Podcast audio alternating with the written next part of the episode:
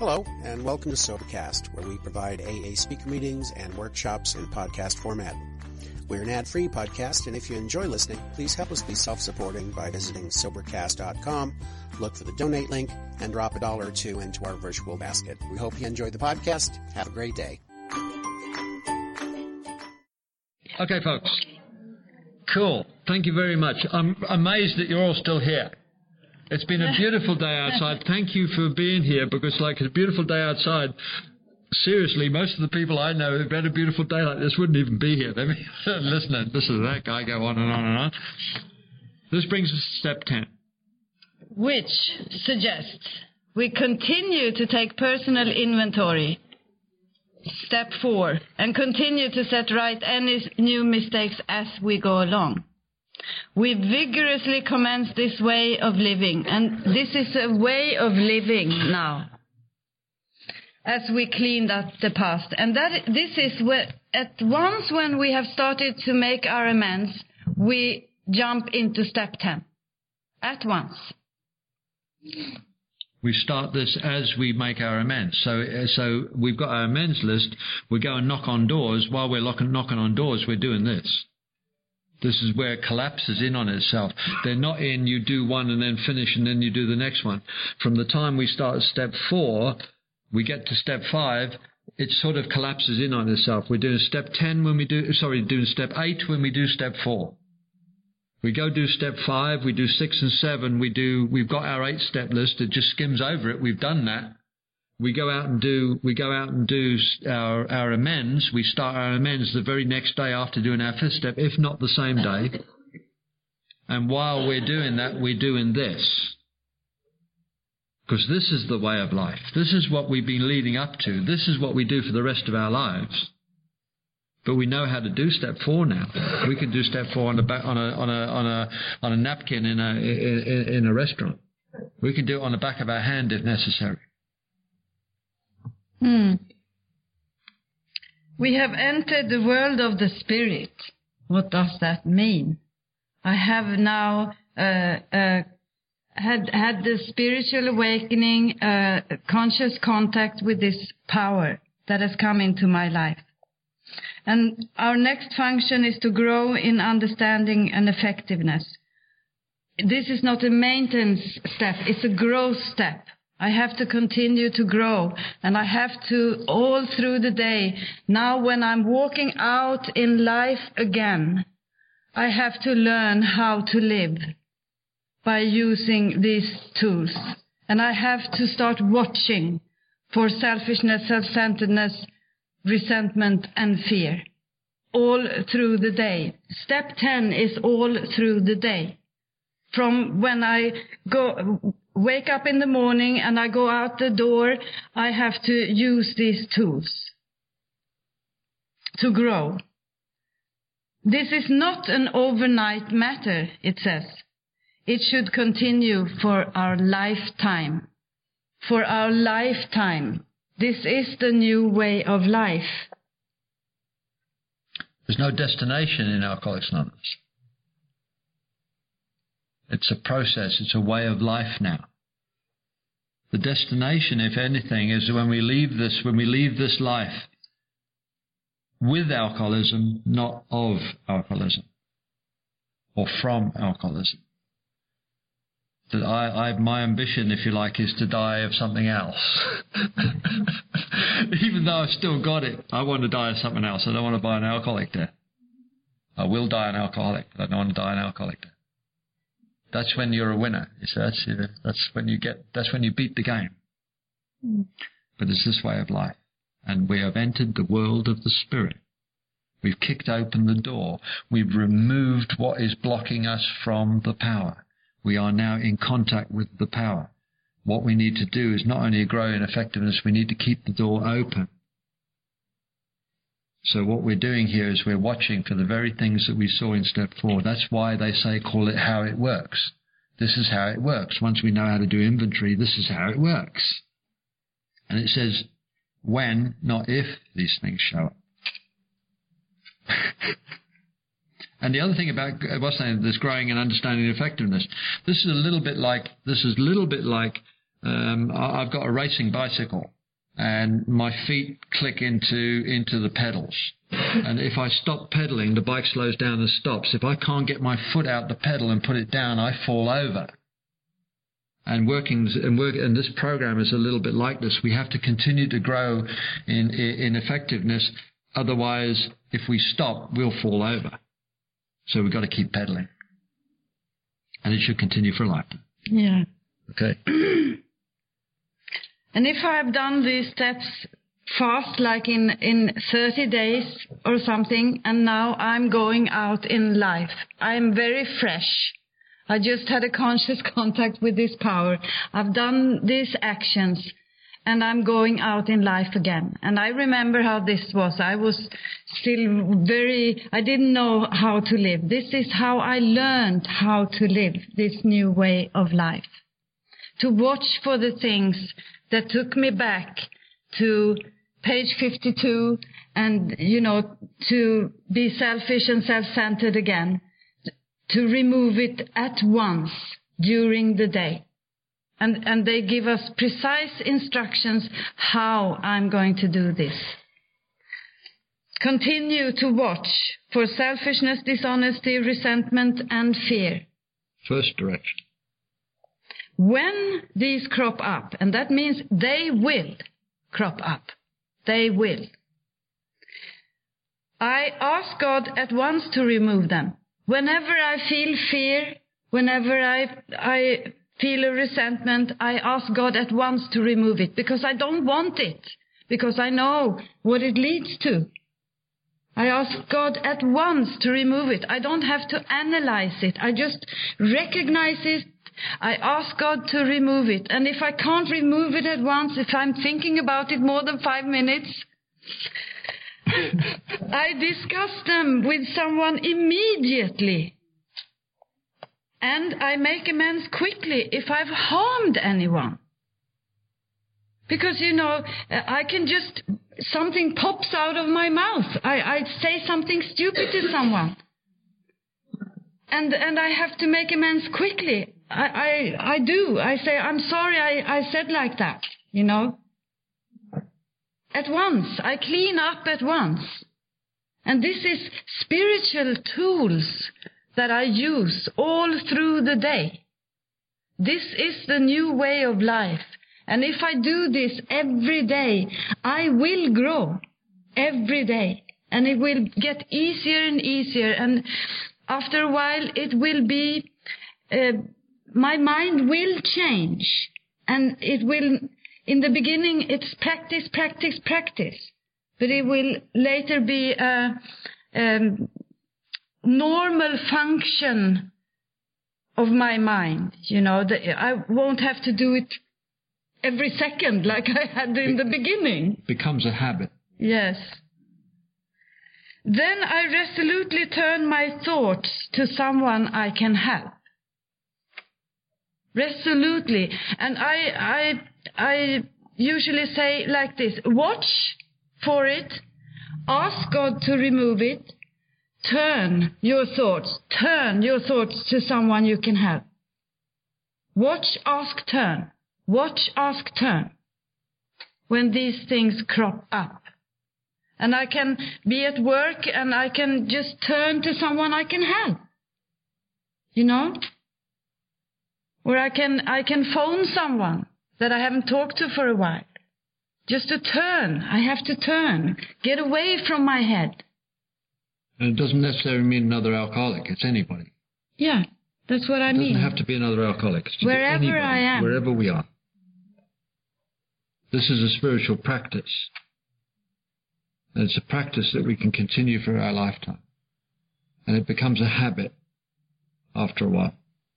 It's difficult. It can be difficult in the beginning because we really mm. got to concentrate on it. Yeah, But after a while, it becomes automatic. yes. Automatically. Love and tolerance of others is our code, it says. It's a principle that we live by. And here comes the 10 step promises, which are just amazing promises. Amazing. And we have ceased fighting anything or anyone, even alcohol. For by this time sanity will have returned. The sanity that I asked for in step two have now returned. It's taken us from step three through to step 10 to get back to the sanity that we were asking for in step two. It doesn't happen in step two, it happens in step 10. Yeah. You've got to do it all. We will seldom be, be interested in liquor. If tempted, we recoil from it as from a hot flame, because now I can see the truth about alcohol. I know that alcohol is a poison for me. And I don't even think of it. I have other things to think about. We react sanely and normally, and we will find that this has happened automatically. We will see that our new attitude toward liquor has been given us without any thought or effort on our part. It just comes. That is the miracle of it. We are not fighting it, neither are we, avoiding temptation. So all this about triggers. No, I can go anywhere today where alcohol is served. I can be with friends who are drinking. My daughter is not an alcoholic. She drinks wine and I can, I'm, I'm in the middle of it and I never even consider it. You know, alcohol is not a problem. It doesn't exist for me anymore. We feel as though we had been placed in a position of neutrality, safe and protected. We have not even sworn off. Instead, the problem has been removed. It does not exist for us. We're recovered. We're recovered alcoholics now. We are neither cocky nor are we afraid. That is our experience. That's their experience, and that is my experience. That is how we react so long as we keep in fit spiritual condition. And here is a condition again as long as we keep in fit spiritual condition and I do the things required from me. Now it's my responsibility. Now it's the protege's responsibility. If we've taken somebody through the steps, it's now their responsibility to live live this this life now. I can't do anything more. They know how to do inventory. If you look at that, if you look at the the the uh, watch ask turn on play on step ten, if we look for continue to watch for selfishness, dishonesty, resentment, and fear, that's step four and step ten. When we these things crop up, we ask God at once to remove them. Step three, step seven. We discuss them with someone immediately and make amends quickly if we've harmed anyone. Step five, step eight, and nine. Then we resolutely turn our thoughts to someone we can help. Step twelve. You see, in step ten, we're practicing these principles in all our affairs. The whole, the whole thing is there daily. But it's easy, it says, to land up on spiritual program action and rest on our laurels. Somebody once said that the Greeks, you know, if you rested on your laurels in Greece, you're wearing them in the wrong place. You're supposed to be wearing your laurels around your head, not your backside. they said we're headed for trouble as we do. Alcohol is a subtle foe. We are not cured of alcoholism. You see, I call myself a recovered alcoholic. People here cured. I'm not. I'm still an alcoholic. I have a daily reprieve contingent on the maintenance of my spiritual condition. Every day is a day we must carry the vision. Sounds like a meditation to me. You see, turning my thoughts to someone I can help might necessarily that there might not be somebody there to help immediately. So I turn my thoughts to someone I can help. Meditation. I've asked God to remove them, I turn my thoughts. So we have this vision of what God's will is for me in all of our activities. And do you think they mean all of my activities? If I can't take God into any of my activities, should I be doing that activity? Got to ask myself that question. Is there anything that I do that I wouldn't have God with me when I do it? Then maybe I shouldn't be doing it. And then this is the vision. How can I best serve thee? Thy will, not mine, be done. Again, constantly. It says these thoughts must go with us constantly. We can exercise our willpower upon this line all we wish. It is the constant, it is the proper use of the will. We can use our will now because we're asking for guidance. We'll see now as we go through this into step, into step 11 that this step 10 is what we do during the, through the day. We're watching. We're asking. We're turning through the day. We're saying, Thy will be done. Thy will be done. Thy will be done. Thy will be done. It's going, not going my way. Thy will be done. not going my way anymore. Thy will be done. Happens a lot with me. The stuff doesn't go my way an awful lot. But those, ten, those 10 step promises are absolutely mm. stunning. So I've got my sanity back and my will back. But it's a new will. I try to live by God's will, aligned with God's will. All the time, all the time. Thy will be done, not mine. I'm not running the show. Watch, ask, turn. Watch, ask, turn. God's will is going that way. I'm going this way. I start to go that way. I've got to turn and align my will back with God's will. I constantly go line my back. I constantly do this. Constantly. I'm off over here somewhere. This is what I want. What God wants is over here. These are thoughts which must go with us constantly. We can exercise our willpower along this line all we wish. It's the proper use of the will. Much has already been said about receiving strength, inspiration, and direction from Him who had all, has all knowledge and power. If we have carefully followed directions, here's the word directions again. It's not suggestions anymore. Bill got his way. We have begun to sense the flow of His Spirit into us. To some extent, we have become God conscious. We have begun to develop this vital sixth sense. Vital meaning life giving. but we must go further, and that means more action. Step 11 suggests prayer and meditation. We shouldn't be shy on this matter of prayer. Better men than we are using it constantly. It works if we have the proper attitude and work at it. It would be easy to be vague about this matter, yet we believe we can make some definite and valuable suggestions. Okay, we have two suggestions on this page. We have two practices on this page. On this page is when we retire at night, which originally used to be when we wake up in the morning on the original manuscript, but I'm really pleased they do it at night. I actually quite like the idea. I finish my day with a review. We've been watching throughout the day where we're selfish, self-centered, dishonest, and afraid. What's the first thing it asks us to do when we retire at night? We constructively review our day. Notice it says constructively. And then it says, where, where were we resentful, selfish, dishonest, or afraid? Sounds like step four to me. Again, yet again, it's step four. Mm. Where was I? So I get a second chance to do step 10 in my step 11 review. Mm. If I've missed anything during the day, I get a second chance at it so I don't go to sleep with holding a resentment. That's why I like it at night.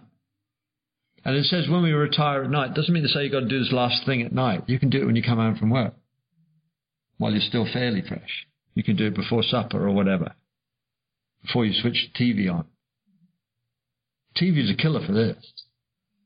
Seriously is. Do I owe an apology? And and I I answer these questions. If I don't, if I don't, I've got a particular form that I've, I've we've laminated it. We got it by the bed. We've I've made these questions into a form. Constructively review my day. Who have I helped today? Uh, what have I achieved today? Um, etc. And then I ask these questions, and it's a list of questions. If I don't, I go to page 86 in the big book, and I just answer these questions. Here it is. Just answer the question. Do I owe an apology? Yes or no? If so, write down who it is I owe the apology to. Do it first thing in the morning. Have I kept something to myself I should have discussed with someone at once? Or another person at once? That sounds like step 10 again. Watch, ask, turn. Were we kind and loving towards all, the principle by which we're supposed to live? What could I have done better? Were I thinking myself all, uh, of myself all the time, or was I thinking about what I could do for others? Was I thinking about what I could pack into the stream of life? Doesn't mean to say I've got to be busy, busy, busy, busy, busy all the time. What it means is, what am I giving back? What am I giving back into life? What am I putting back into life? Because I was always a taker. I need to be putting back into life now. But we must be careful not to drift into worry, remorse, or morbid reflection, for that would diminish our usefulness to others. After making our review, we ask God's forgiveness and inquire what corrective measures should be taken. So we ask again. Please God forgive me for my failings today. Because of my failings, I wasn't able to be as effective as I could have been for you. Please remove my arrogance and my fear, and please show me tomorrow how to put these things right. Kind of thing. You make up your own prayer if you wish. We kind of have. One of the great things, the things I tell you, what's write this now. If you're in a relationship with someone that's doing on a 12 step program, do nightly review together. It's wonderful. You can do it about the relationship and then you can do it about yourselves. Do it together. It's wonderful. Do this next bit together too. trying to do on awakening? Hmm. On awakening, let us think about the 24 hours ahead. We consider our plans for the day. I think about what I'm going to do today. You know, oh, well, I'm going to work, I'm going uh, shopping, whatever I'm going to do. I'm going to a meeting tonight. I have a, sort of a, a, a plan. I consider my plans for, for the day. But before I begin, at once in the morning when I wake up, because it's not alcohol waiting for me, it's self waiting for me when I wake up. It's all about me. You know, the first, my thinking has been the same for so many years that, that when I wake up, if if I have to cut my thinking because otherwise it's all about me. How am I today? What am I going to do? Oh, I have to do that and I have to go out and smoke and I have to do this and I have to do that. And it's all about me. And I have to cut that directly in the morning. How am I today? How do I feel today? You know, it's all about me. So I have to I have to cut it directly in the morning. So the first thing I do when I my eyes goes open. I ask God to direct my thinking. Please, God, direct my thinking today. Especially asking for being divorced from self-pity, dishonest or self-seeking motives. Please direct my thinking today. First waking breath. Yeah. Seriously, first waking breath. Please, God, direct my thinking, especially that it be divorced from self-pity, dishonest and self-seeking motives. It gets to be a habit. First waking breath. If, I, um, if I go to the bathroom first, go and have a cup of coffee or whatever it is first, then I'm running yeah. the show. So this is good. This is wonderful. good. Under these conditions, we can employ our mental faculties with assurance. For after all, God gave us brains to use. So I get my brain back as well. Mm, nice.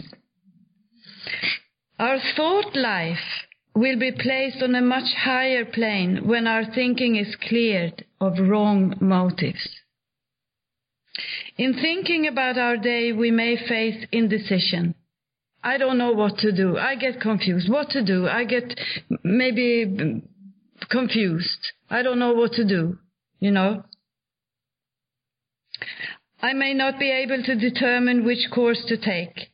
Here we ask God for inspiration. Please, God, give me an inspiration, an intuitive thought or a decision, and I relax and take it easy. And I remember this in the beginning when I was just newly sober, new sober, and my brain was just running. I had a million monkeys chattering in my head. And I got this despair feelings. I don't know what to do and my, but you know how it feels.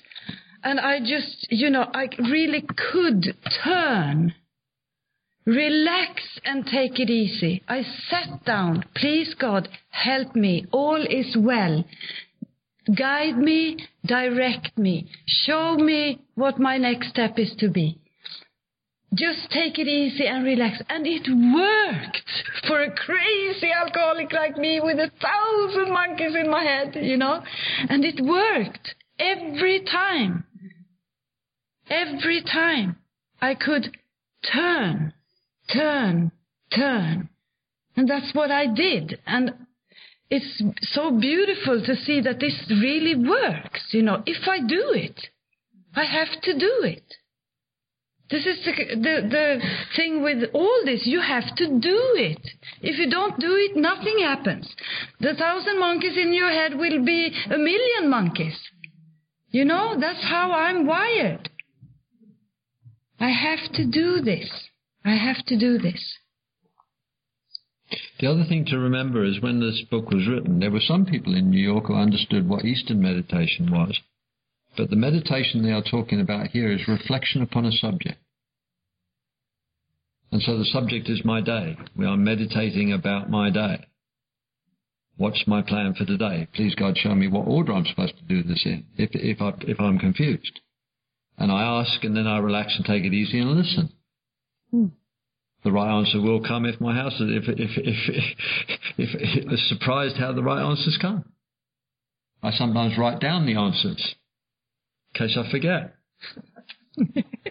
Incredibly short memory. Incredibly short memory. It says that sometimes here that this occasional inspiration gradually becomes a working part of the mind. Don't expect it to happen tomorrow. Practice, practice, practice. It says here we are often surprised how the right answers come after we have tried this for a while. It means I have to practice it. I have to do it.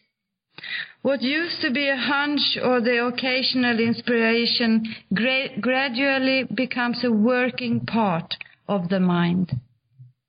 Being still inexperienced and having just made conscious contact with God because I work these steps fast. Maybe in, hopefully in 30 days. You know, I'm just new. Just made conscious contact with God. It's not probably pro- probable probable that we are going to be inspired at all times. We might pay for this presumption in all sorts of absurd actions and ideas. Nevertheless, we find that our thinking will, as time passes, be more and more on the plane of inspiration, and we come to rely upon it. The the thing about don't be frightened of absurd absurd sorts of actions and ideas. Don't be frightened of those. They will probably come. That's why you've got a sponsor. Run and buy him first or her first. I used to get really, really good ideas in the early days, and I ran it by my sponsor, and they said, oh, maybe you don't want to look at that again. No. But that's okay. So don't do this on your own. Check with people. The, the Oxford group had something that Bill didn't like, He called the Four Absolutes. He didn't include them in our program. That's why we got sponsors. Because he had the, the, the Oxford group had a way of checking their thinking. Bill didn't like it, so we haven't got it. You can do some research on it Call the Four Absolutes. It's a good way of checking your thinking. However, phone your sponsor. If you get a really, really good idea, phone your sponsor. I, I, I, I still do. I get a really, really good, amazing idea. I'm going to phone my, phone my sponsor first to see whether if it checks out. And then it says we conclude the period of meditation with a prayer that we be shown throughout this day what my next step is to be, and please grace me, Father, whatever I need to take care of the problems of life today. I ask especially, Lord, that you free me from the bondage of self-will. We're careful and make no requests for ourselves, however. We can if others would be helped. So again, I'm not demanding from God. I'm not telling God what I want God, what God to do anymore, which is what I used to do. Many of us have wasted a lot of time doing that. It doesn't work. We can easily see why. Hmm. And, and, at the bottom, there's another there's another little piece that we can add on to our daily practice of step ten. As we go through the day, we pause. This is the hmm. hardest thing I do. Hmm. This is so hard to do. We pause when agitated or doubtful. We ask for the right thought of action. We constantly remind ourselves we are no longer running the show. Humbly are saying to ourselves many times each day, Thy will be done. Not going my way, Thy will be done. Not going my way, Thy will be done. The pausing is the hardest thing I do. Um, somebody once said, told me that try taking three conscious breaths. You get agitated or excited or, or, or, excited, take three conscious breaths. Breathe in, breathe out, breathe in, breathe out, breathe in, breathe out, then ask God. It's the hardest thing I do. I'm a reactor. I get agitated and doubtful, then I pause. if you see what I mean, after I've reacted. but it, it, does say that we are right on the very on, on the very page 88. It says it works. It really does. Mm. And I can guarantee you that that's what it does. It works. It really does. And it says we alcoholics are undisciplined, so we let God discipline us in the simple way of just outlined. What way have they just outlined? Watch, ask, turn. Nightly review, daily quiet time. Quiet time in the morning. Ask to be shown throughout the day. Consider your plans for the day. Ask God to come with you into the day. Don't do any of this alone. We're not doing any of this alone anymore. We're taking God with us constantly. Constantly. It's this intimate relationship with this power that the steps take us to. And it grows and it grows and it grows and it grows. And the quickest way it can grow is by doing step 12. Step 12 is, if we look at step 12 in the, in, in the, in the steps on page 60, and it's really interesting that, the, cosmically, again, the first 11 steps are on page 59. And then page 60 is a separate step, and it's by itself, and it's right at the top of the page. And it says, having had a spiritual awakening as a result of these steps. The first 11 steps produce a spiritual awakening sufficient to recover from alcoholism. I have had a spiritual awakening by working the first, the first 11 steps. It says, the result. This is the AA message. Hmm. What is the AA message? The AA message is that having had a spiritual awakening as a result of the steps, the steps produce the, that's what we are built upon. The Fellowship of Alcoholics Anonymous is built upon what is in this book which is the 11 steps that bring about a spiritual awakening. The 12th step says that having had that spiritual awakening, we try to carry this message to other alcoholics. This message that if you work the first 11 steps of the program of Alcoholics Anonymous, you will have a, a spiritual awakening sufficient to overcome alcoholism. That is the AA message. There is no other. We don't have another message. It's all we got. But by golly, what a message. Hmm. You see, what I've learned about these steps is these 12 steps are the steps that many, many uh, philosophical and religious um, uh, practices, the, the, the mystics of those do to reach God. They take a lifetime doing what we do in 12 steps that take them to this intimate relationship with God. And here we are, a bunch of drunks that somewhere way back in 1930, 35 or whatever, somebody came across six things that he made into 12 after prayer and meditation that give us bite-sized pieces that take us knee walking, tongue chewing drunks from a place where we can't even find our ass with both hands to a place where we've got a conscious contact with the power that runs the universe. And we are asking that power to help us on a daily basis, and we have an intimate relationship with that power. Ain't that amazing? And I believe that if anybody wanted that, that anybody, not just alcoholics, anybody that would want to have that intimate relationship, can follow our steps. But our lives depend upon this. We don't do this as casual, as a hobby. Our lives depend upon this. We don't get to a place where we're up on top of a mountain, you know, and, and, and we're, we're this big spiritual, we become spiritual giants. No, no, no. This gets us to a place where we can go out and mix it with the ordinary people, the flatlanders out there without alcohol. That's where it takes us. It doesn't take us to anywhere special. However, if we continue and continue to practice, to practice, to practice, we grow.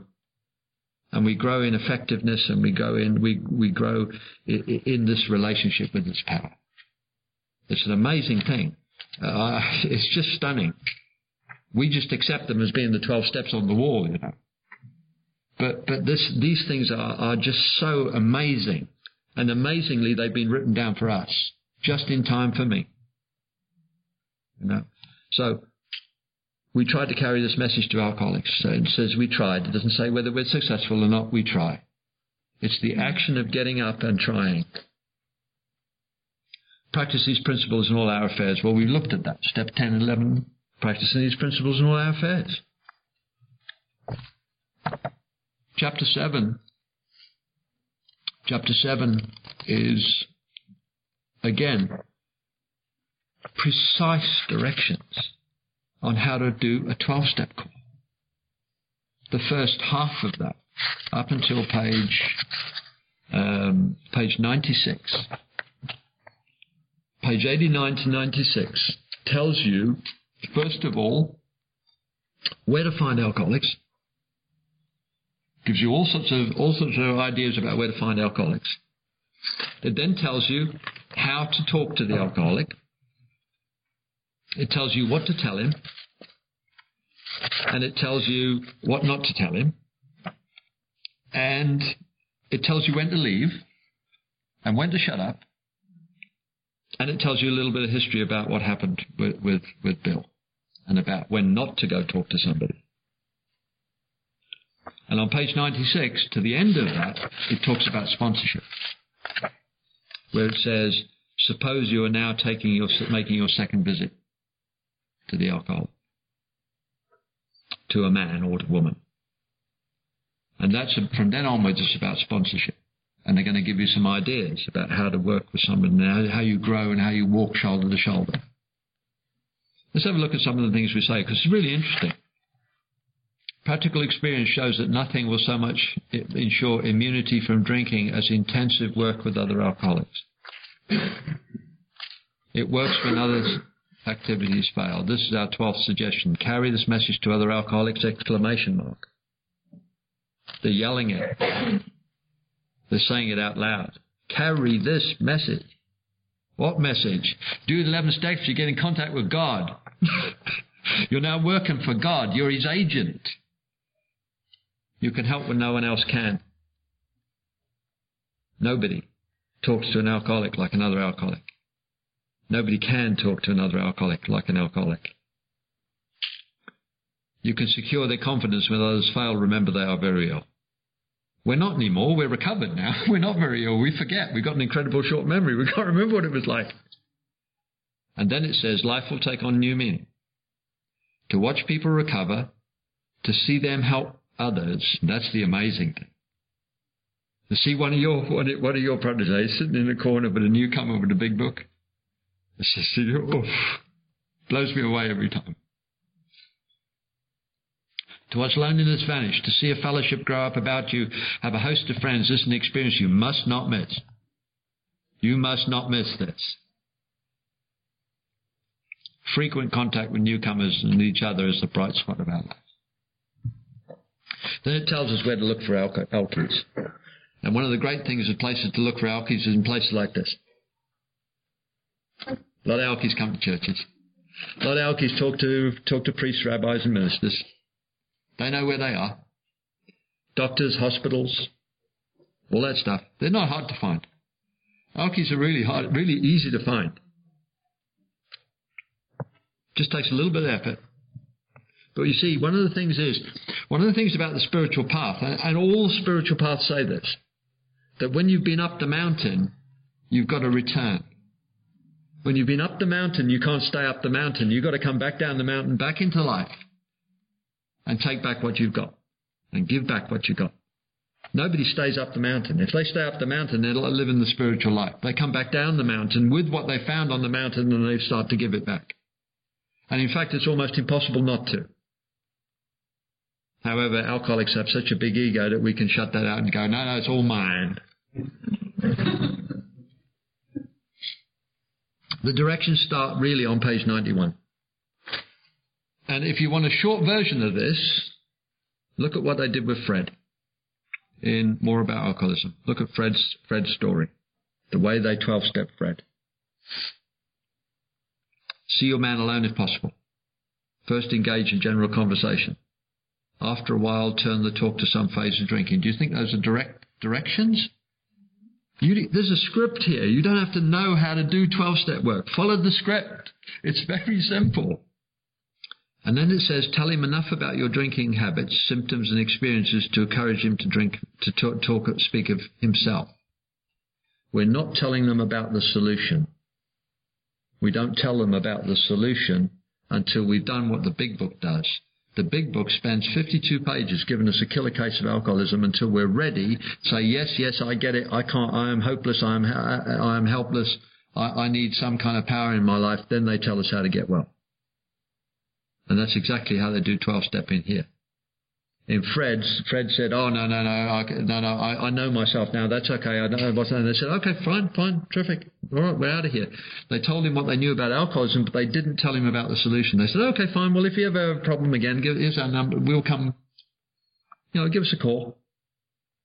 He ended up in hospital a year later. The doctor phoned up Bill and he said, "That guy Fred's back." And they went to see him and they said, Okay, Fred, what about it now? How's it working for you? Your self knowledge. And he said, Didn't work. But not only did they say it didn't work, and they said, Okay, fine, now you're ready for the solution. No, no, no. They then heaped upon him evidence from their own experience about how his state of mind worked in them and how he was really hopeless. So even though he said, no, no, I get it, I get it, guys, no, I'm end up back in hospital, I know I'm a hopeless drunk, they continued to tell him how hopeless he was until he went to the stage where, okay, guys, okay, I really get it, I really get it, okay, what do you do? And then they told him what they did. But until he said, what do you do, they didn't. Okay? It's important that. I think that is important. And we want to know how you drank. I want to know how you drank. And I'm talking to you, I want to know how you drank. I'm encouraging you to talk about your drinking. It says, if he wishes to talk, let him do so. Thus you would get a better idea how to, how to proceed. If he is not communicative, communicative, give him a sketch of your drinking career up to the time you quit. But say nothing for the moment on how that was accomplished. Sketch. Bill does it in eight pages in Bill's story. Bill gives us a sketch and, and study that as a, as a object lesson on how to tell your story. Bill's 12 step does in Bill's story, the first eight pages. He drank for about 15, 20 years. Dr. Bob drank for about 30 odd years. He does about the same, about the same amount of uh, space in Dr. Bob's Nightmares, about eight pages about his descent into hopeless alcoholism. They don't tell us very much about who they married, about what they did, about what kind of weather they had, where they lived, what kind of car they drove, nothing like that. But what they do tell us is the stages of the descent, where they hit the steps going down the steps, if you see what I mean. You sometimes don't hit them every time. You fall downstairs, you don't hit every step. and they tell us about the descent. They tell us a bit the, the stages, if you like, the important stages when drinking becomes more than just blotting out what's it becomes medicine. It becomes then it becomes something that we I'm, I'm treating myself with medicine. Then I can't do without it at all. And then in the end, I'm in blackout after blackout after blackout after blackout, and I don't know what the hell's going on. And then I'm starting to take medicine as well with it and all this kind of stuff, and I show up in in sanitariums and hospitals and whatever. That's what we tell them. But we don't tell them how we got well. Not yet. If he's in a serious mood, dwell on the troubles liquor has caused you. Okay, so we make his serious mood even more serious. Doesn't say we pat him on the back and said, all will be well. No, no, no, we, we take him deeper. So he sees he's more hopeless. Being careful not to moralize or lecture. If his mood is light, tell him humorous stories about your escapades. Get him to tell some of his. Do you see how precise that is? So we don't need a script. When he sees you know all about drinking, commence to describe yourself as an alcoholic. Don't call him one. I call myself one. He will eventually say what I said, which is, well, if you if you think like a duck, walk like a duck, drink like a duck, you must be a duck. I did. I drank and I thought, and I, I things happened to me exactly the same as Billy. He called himself an alcoholic, so I had to say, well, I reckon I must be alcoholic because I'm just like you, Billy. Then he told me about the struggles he made to start. He, he took to stop. Because it says here, give him an account of the struggles you made to stop. Show him the mental twist that leads to the first drink of a spree. We suggest you do this as we have done in chapter on alcoholism. I drank when I was happy. I drank when I was sad. I drank when I was in a relationship. I drank when I was out of a relationship. I drank when I didn't have it, when I didn't have a job. I drank when I had a job. If he is an alcoholic, he will understand you at once. He will match your mental inconsistencies with some, some of his own. Want to continue? No, you continue. Okay. If you're satisfied he's a real alcoholic, so I've got to make a decision whether you're alky or not by listening to what you're telling me. Not whether he's got to make a decision. I've got to make a decision. If I'm satisfied a real alcoholic, uh, tell him the solution. No dwell on the hopeless feature of the malady. If I'm a real alcoholic, I'm going to drink again and again and again. My mind will always take me back to another drink, always take me back to another drink. It may be a week, maybe a month, maybe a year, maybe five years, maybe ten years if I'm an Alcoholics Anonymous and not working the steps. But I will go drink again.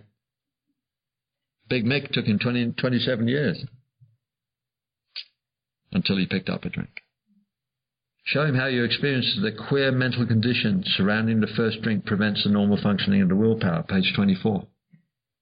Don't at this stage refer to this book unless he's seen it and wishes to discuss it. Be careful not to brand him an alcoholic.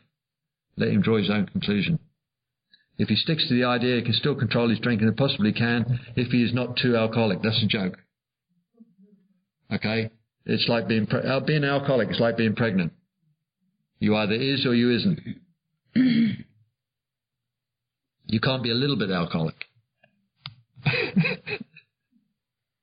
but insist if he is severely affected, severely affected, there may be little chance that he can recover by himself. Nobody's patting this guy on the back and saying, We love you till you can love yourself. We're pulling the carpet from underneath him. We want him to crash. We want him to understand the hopelessness. Continue to speak of alcoholism and illness, a fatal malady talk about the conditions of mind and body which accompany it, keep his attention focused mainly on your personal experience, explain many are doomed who never realize their predicament. It says, we, we, earlier on, it said that this condition has arrived many, uh, years before it's re- realized. And then it talks about doctors not being able to tell him, loath to tell people. That's because they don't have a solution. I think that's changed a certain amount. I think doctors are quite happy to tell people about stuff these days, but when this book was written, doctors didn't tell people about alcoholism because the cure for alcoholism was to lock you up for the rest of your life. For alcoholic insanity, you never got out. And you ended up having things like frontal lobotomies and and and and and uh, uh, convulsive electro electroconvulsive therapy to try and cure you of alcoholism. But you very rarely got out if they locked you up. That's why doctors didn't want to tell you because it was a life sentence. And it, then it says at the bottom, it says even though you're protege, and they don't call they don't call them sponsees. There's no such word. I've looked it up in a dictionary. There's no such word as sponsee. All right, it doesn't exist in the English language. It only exists inside Alcoholics Anonymous, and it hasn't made it outside of Alcoholics Anonymous. They call them proteges, prospects. Dr. Bob used to call them pigeons. They said, "Why do you call them pigeons, Dr. Bob?" Because they have the habit of flying away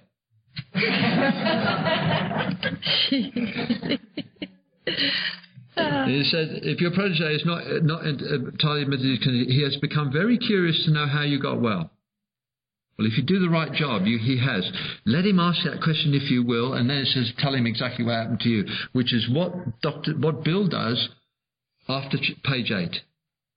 The bit that I said that you underline everywhere where you have resistance to. Tell him exactly what happened to you. Italics. Neon. Stress the spiritual feature freely. As people say, don't talk about God on the first call. Tells you here you do. If the man be agnostic or atheist, make it emphatic that he does not have to agree with your conception of God. Billy said to me in the first call, he said that you're going to hear about God. There's two things you need to know about God. There is one ain't you. He can choose any conception he like, provided it makes sense to him. So if I'm going in 12 step call, I don't give him my God. Up to him. The main thing is that he be willing to believe. Just willingness. This step is this idea. Step two. Are you willing to believe that there's a power working in me which can, can, you can, can work in you? And he live by spiritual principles. 12 steps. And then it says you better use everyday language in describing spiritual principles.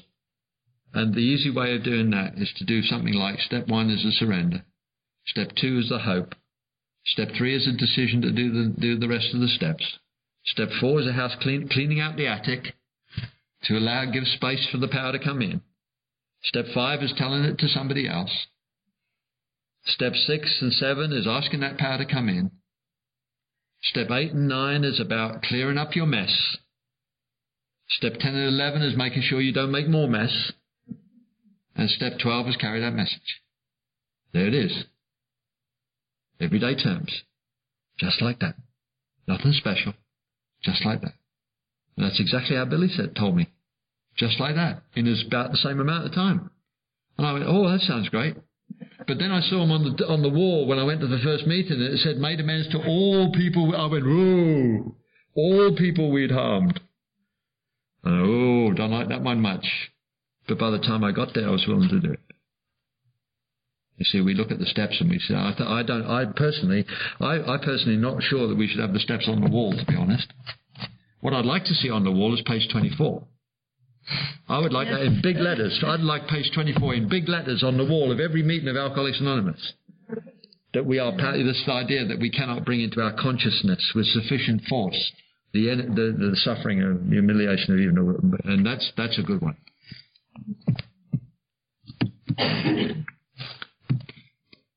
And then they talk about, at the bottom of page 93, they talk about 12 step in people of the cloth. Priests, rabbis, ministers. They're not immune to alcoholism just because they believe in God and serve God the best they think they're doing it. It seems to be particularly particularly uh, prevalent in the in the religion I was brought up in. There's a hell of a lot of there's a hell, hell of a lot of alcoholic Catholic priests. It seems to me. I'm not quite sure what that's about. I've come across quite a few. There's a lot in Alcoholics Anonymous. There's been over the years, there's been quite a few very, very, very vocal Catholic priests in Alcoholics Anonymous. But you see, just because they're a priest doesn't mean they're, they're, they're immune from alcohol. It's not belief in God. They're still blocked off from the power just like we are by selfishness, self-centeredness, dishonesty, and fear. Isn't that interesting? Monks, nuns, priests, rabbis. So now we got him. And what we're doing is we're setting the hook. We're telling him about alcoholism. We're telling him how hopeless he is. And then he comes, oh, well, okay, so yeah, I'm hopeless. How do we do it? Zip, gotcha. And now I tell him about, and he's desperate enough to do it. We we t- we do straight away. I, I it says here uh, on page 95. It says unless your friend wants to talk further about about himself, do not wear out your welcome. We let him talk. Give him a chance to think it over. How about Bill? Bill Dotson? Do you want to do? Do you want to look at number three? Since you got him there. Yeah, I got him here, but I I just you know, step 12 is, is the essence of the program. This is what it's all about. You know, having had a spiritual experience, I try to carry this message to other alcoholics. This is what I am supposed to do. If I don't give away what I have got so freely, I won't keep sober. I won't keep sober because when I, to help others, that's the juice in my life today to be able to give this away. And it's crucial. And I mean, if I've had a spiritual awakening and I don't give it away, how selfish isn't that? This is not an option. 12, you have to help other alcoholics or you won't keep sober and you won't be happy. Because you will go back into yourself and your mind again. You know, I get out of my mind when I help another alcoholic. When I ha- try and help another alcoholic through this program, I forget about myself. I get out of my mind. That's the juice in my life. And I can't live without that today. You know what am I? I have tried just to be like normal people. Just work, laugh at, at uh, with the co-workers, uh, talk about uh, curtains, whatever. I can't do that. I have to have this. This is the juice. This is the essence of this program the 12 step. And even if I don't succeed, I have to try. I have to try and give this away. And I just want to read this uh, from Bill's story first when Ebby visited him. And my friend Ebby had emphasized the absolute necessity of demonstrating these principles in all my affairs. Particularly was it imperative to work with others as he had worked with me. Faith without work is dead, he said. And how appallingly true for the alcoholic. For if an alcoholic fail to perfect and enlarge his spiritual life, to keep in fit spiritual condition, I live in 10 and 11 and 12 I have to help others to keep in fit spiritual condition. That's just it. Through work and self-sacrifice. Have I ever done any self-sacrifice before in my life? I've been a taker all my life. This is so new. I can be of use to other people. I was a busted up drunk. And this is the juice of this program. You know, and I think this is so powerful. Work and self-sacrifice for others. He could not survive. He could not survive the certain trials and low spots ahead. It means it's gonna come. Low spots ahead. You know, help helping someone else gets me out of that. Now, life happens. If he did not work, he would surely drink again. And if he drank, he would surely die. And then faith would be dead indeed. With us, it's just like that. And with me, it's just like that. I, I know this. I know why I'm here, you know, to try and carry this this message, not my message, this message, these clear cut directions how to come from point A, busted up drunk, to point B, recovered alcoholic with a spiritual experience. And I cannot keep that to myself. Selfishness, self-centeredness, that is the root of my problem. I have to be useful to others and have a, and it gives me a meaningful life. My life had no meaning earlier, just to satisfy my, my own, what I wanted, what I needed. And this is so totally different. And this is a theme going all through the book. It's not an option. You just have to try and give this away. And I had an example, 10 minutes, um, how, how uh, Dr. Bob and um, Bill did with the third member. What is the page? Alcoholic number three. Yes. Here. Just while we're looking for that, Here. Uh, I say my, my alcoholic thinking is that once I've done the 12 steps, I'm going to live in a bed of roses. There are going to be beautiful sunsets every day, and nothing bad's going to happen to me. Mm-hmm. Don't work like that. No. Sorry. to disillusion you. But if we're spiritually fit and if we have, if we, if we're doing what we're doing, what they've asked us to do, the certain trials and low spots ahead we use to increase our contact with this power. And we grow through that. Okay. Yeah, Bill and Bob visited the third member on the hospital, and he was really in bad shape.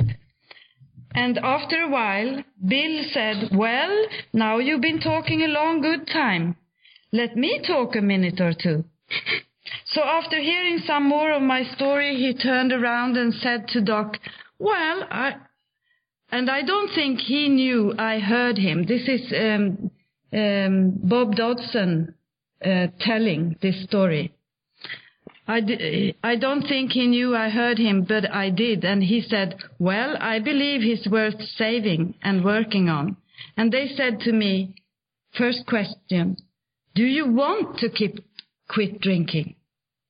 It's none of our business about your drinking. We're not up here trying to take any of your rights or privileges away from you. But we have a program whereby we think we can stay sober. Part of that program is that we take it to someone else who needs it and wants it. Now, if you don't want it, we'll, we're not going to take up your time and we'll be going and looking for someone else. That's what they said to him. And he was really sick. Takes, sounds like take it or leave it to me. Take it or leave it. The next thing they wanted to know, question two, was if I thought I could quit on my own accord, without any help. If I could just walk out of the hospital and never take another drink. If I could, that was wonderful. That was just fine. And they would very much appreciate a person who had that kind of power. But they were looking for a man who knew that he had a problem and knew he could not handle it in himself and needed outside help. The next thing they wanted to know, question three, was if I believed in a higher power.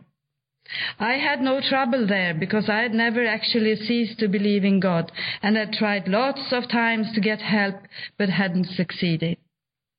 Next, they wanted to know, would I be willing to go to this higher power and ask for help, calmly and without any reservations? That was question four. And they, they left me to think this over. They left. And I lay there on that hospital bed and went back over and reviewed my life. I thought of what liquor had done to me, the opportunities that I had discarded, the abilities that had been given me, and how I had wasted them. And I finally came to the conclusion that if I didn't want to quit, quit, I certainly ought to want to. and that, that I was willing to do anything in the world to stop drinking. I was willing to admit to myself that I had hit bottom, that I had gotten hold of something that I didn't know how to handle myself. So after reviewing these things and realizing what liquor had cost me, I went to this higher power that to me was God without any reservation and admitted that I was completely powerless over alcohol and that I was willing to do anything in the world to get rid of the problem. In fact, I admitted that from then on, I was willing to let God take over instead of me. And here he could see that his way hadn't worked at all. Each day I would try to find out what his will was and try to follow that rather than trying to get him to always agree that the things I thought up for myself were the things best for me. Sounds like step 10. Yes. So they came back and I told them, and I think it was Doc. He said, Well, do you want to quit? And I said, Yes, Doc, I would like to quit at least for five, six, or eight months until I get things straightened up and begin to get the respect of my wife and some other people back and get my finances fixed up and so on. And then they both laughed very heartily and said, That's better than you've been doing, isn't it? Which of course was true. They said, well, we've got some bad news for you.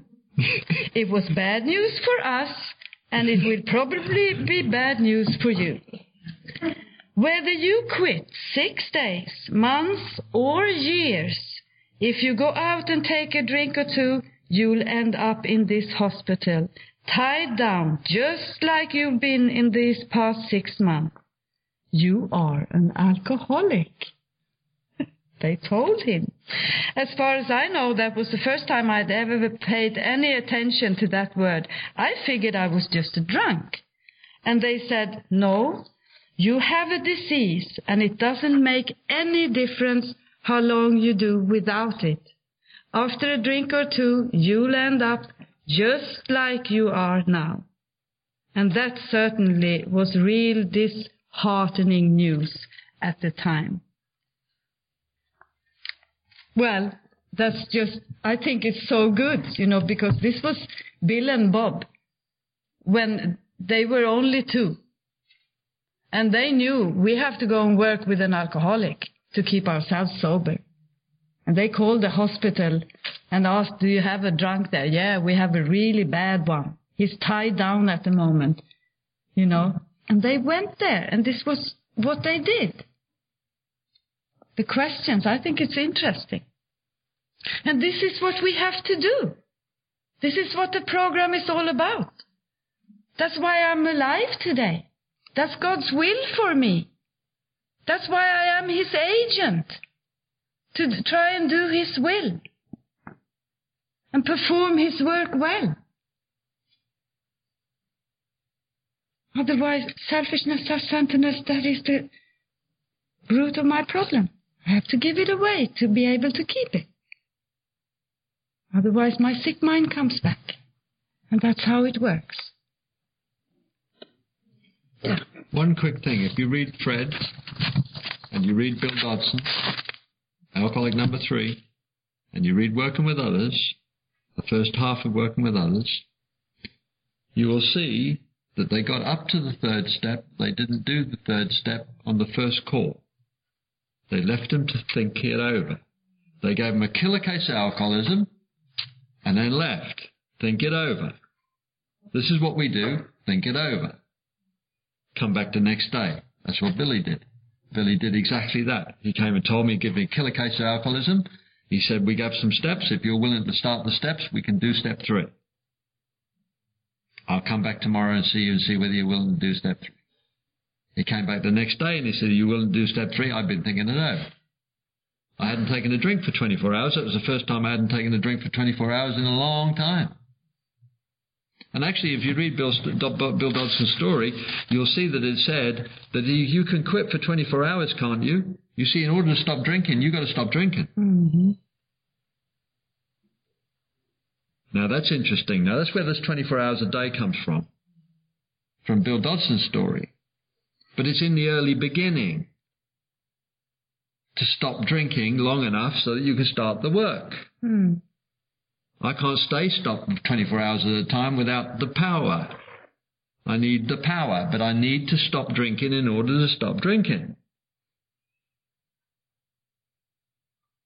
And I asked the power to stop me drinking for 24 hours. And Billy came back the next day. We did the third step. We started on this program. I got more and more power as we went along. That's what it's all about. I haven't taken a drink since. The only time that I have almost taken a drink, and I've been very close to taking a drink, was at 15 years sober when I had stopped doing what this book asked me to do. And I almost took a drink. Since then, I've been very, tried to be very conscientious in doing what this book asked me to do because I don't want to go back there. I was 15 years sober and suicidal. That's bad. It was bad enough when I was drinking, being suicidal, but being sober 16 years and suicidal, I'll tell you, you don't want to go there. okay, uh, we're pretty much there. Um, uh, we've we've run on into that. It's it's so so difficult to do this. You know, this is so so difficult to cram this all in one one sentence. I, I, we apologise if we missed anything. Um, uh, uh, we rattle through it as best we can. Um, so gracious for being here on such a beautiful day. Uh, we thank you from the bottom of our hearts. Uh, we, we have today. You have ensured our sobriety for, for another for another 24 hours, possibly, or maybe a little longer. Who knows? But this has been a great, great pleasure and a great privilege.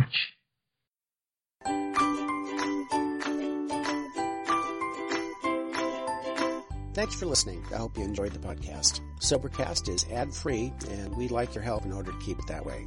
So if you'd like to help us be self-supporting by pledging a dollar to a month, visit Sobercast.com and look for the donate links. Thank you very much.